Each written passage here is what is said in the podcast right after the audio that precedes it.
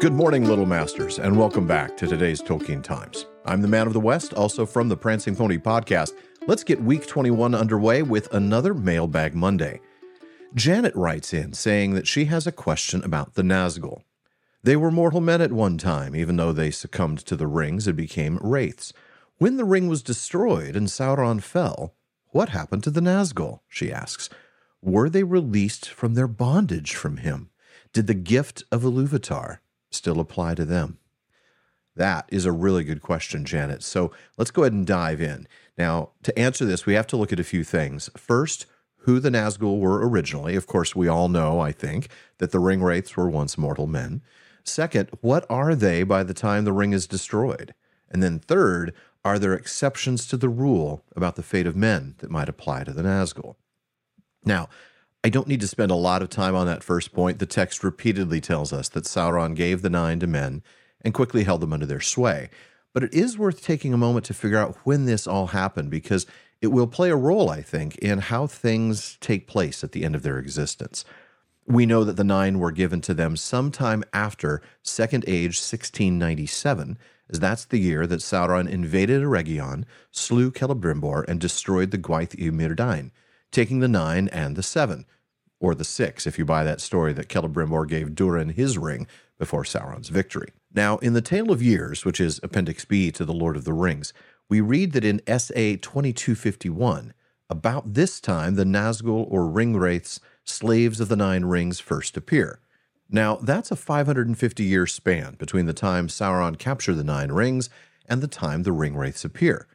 Even the Numenorean men, and three of the nine were said to be great lords of Numenorean race, would not have naturally lived that long.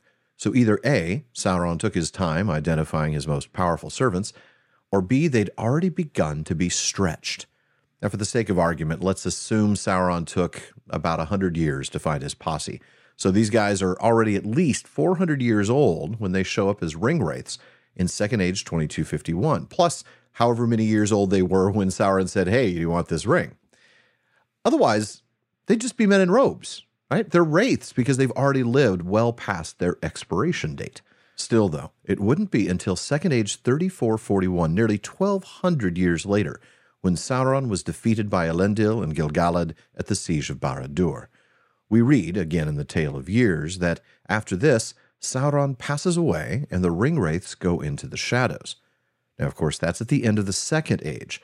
The One Ring still exists, albeit taken by Isildur, so they are not destroyed just yet. Fast forward then to Third Age 3019 and the destruction of the One Ring. Now, by this point, the ring wraiths are at least 4,700 years old. Are they still men? What is their nature at this point? Well, Gandalf explains that they are shadows under his great shadow. That's what he says in Shadow of the Past. And that they are not easily destroyed. He explains that in many meetings. Aragorn has some things to say about the Black Riders, but they're equally vague. Now, perhaps the best description we get of them comes from Of the Rings of Power and the Third Age in the Silmarillion. Men proved easier to ensnare. Those who used the nine rings became mighty in their day, kings, sorcerers, and warriors of old. They obtained glory and great wealth, yet it turned to their undoing.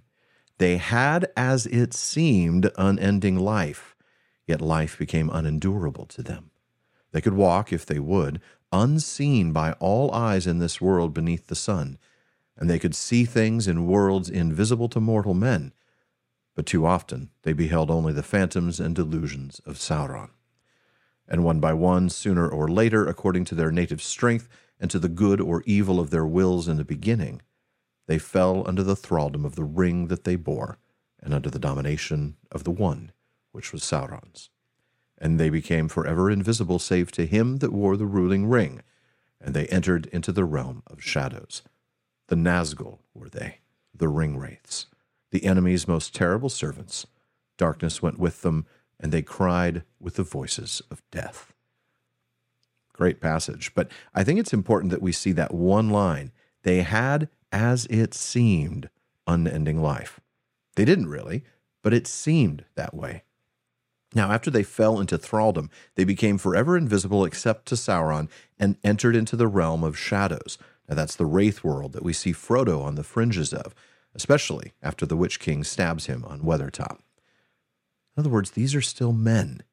Time and the dominion of Sauron have not changed the nature of their fëar. They do not have unending life, but they have lost all that men would otherwise ordinarily possess, including physical bodies and free will.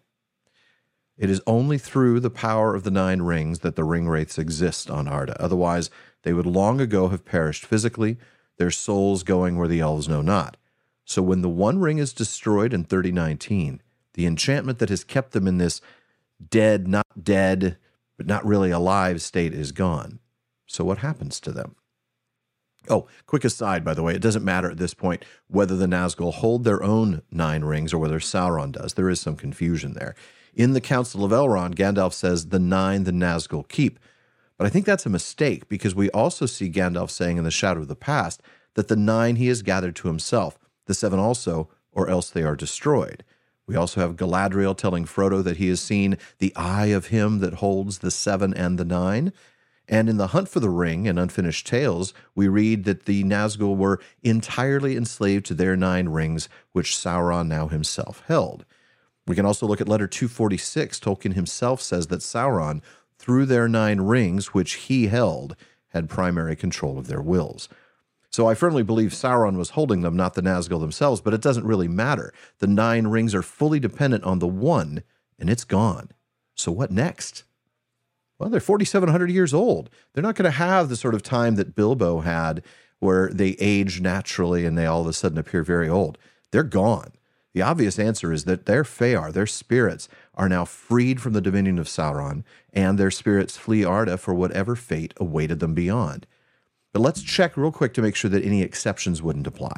There are only two incidents that I can think of, besides the Nazgul themselves, of men actually sticking around past their expiration date. We've got the dead men of Dunharrow, and we have Ar-Pharazôn's army. Now, the latter were mortal men, and foolish ones at that, whose bodies have been trapped in the caves of the forgotten until the end of time. Fool around and find out, apparently. They're still alive there, which is just awful. the dead men of Dunharrow, of course, for all intents and purposes, are ghosts. Their bodies are dead. Their spirits have been prevented from leaving Arda because of their oath breaking. Now, as we've talked about on the Prancing Pony podcast before, only the intervention of Iluvatar himself called upon as the ultimate enforcer of oaths by Isildur in that case, can cause that or allow that to happen. And only Iluvatar could trap Ar-Pharazôn's army, keeping their mortal bodies alive for millennia just so they can get their butts kicked at the end of all time. Now, here's the thing we don't see any intervention by Iluvatar described in the text, and he's the only one who could delay or take away the gift of men, that is to say, mortality. I think it's safe to say that the Nazgul spirits made the long and well, let's be honest, rather awkward journey to parts unknown, wherever it is that men go. I happen to think it's to the timeless halls and to have a little chat with the Iluvatar, in which case, well, the nine better have some good defense attorneys. Still, whatever Iluvatar has in store for them, it is undoubtedly better than nearly 5,000 years of unwilling thraldom to Sauron. So, yeah, the gift of men might not be what we'd expect for these nine and the evil that they've committed, but at the end of the day, they were mortal men they remain men in their nature, and there appears to be no exception applied to them. Well, folks, that wraps it up for Mailbag Monday. If you have a question you'd like me to answer, please email it to barliman at theprancingponypodcast.com. Let them know it's for today's Tolkien Times, and I'll get to it as soon as possible, with priority going to patrons of the show, of course. Please visit patreon.com slash Tolkien Times to learn how you can support the show, get an ad-free feed, a monthly hangout with me, a bonus weekly episode, and a whole lot more.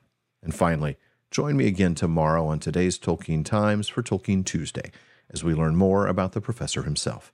If you're watching this on YouTube, please be sure to like, subscribe, and turn on notifications. Please follow or subscribe on your podcast apps and follow at Tolkien Times on Instagram, Twitter, and TikTok. Finally, as Faramir says, go with the goodwill of all good men.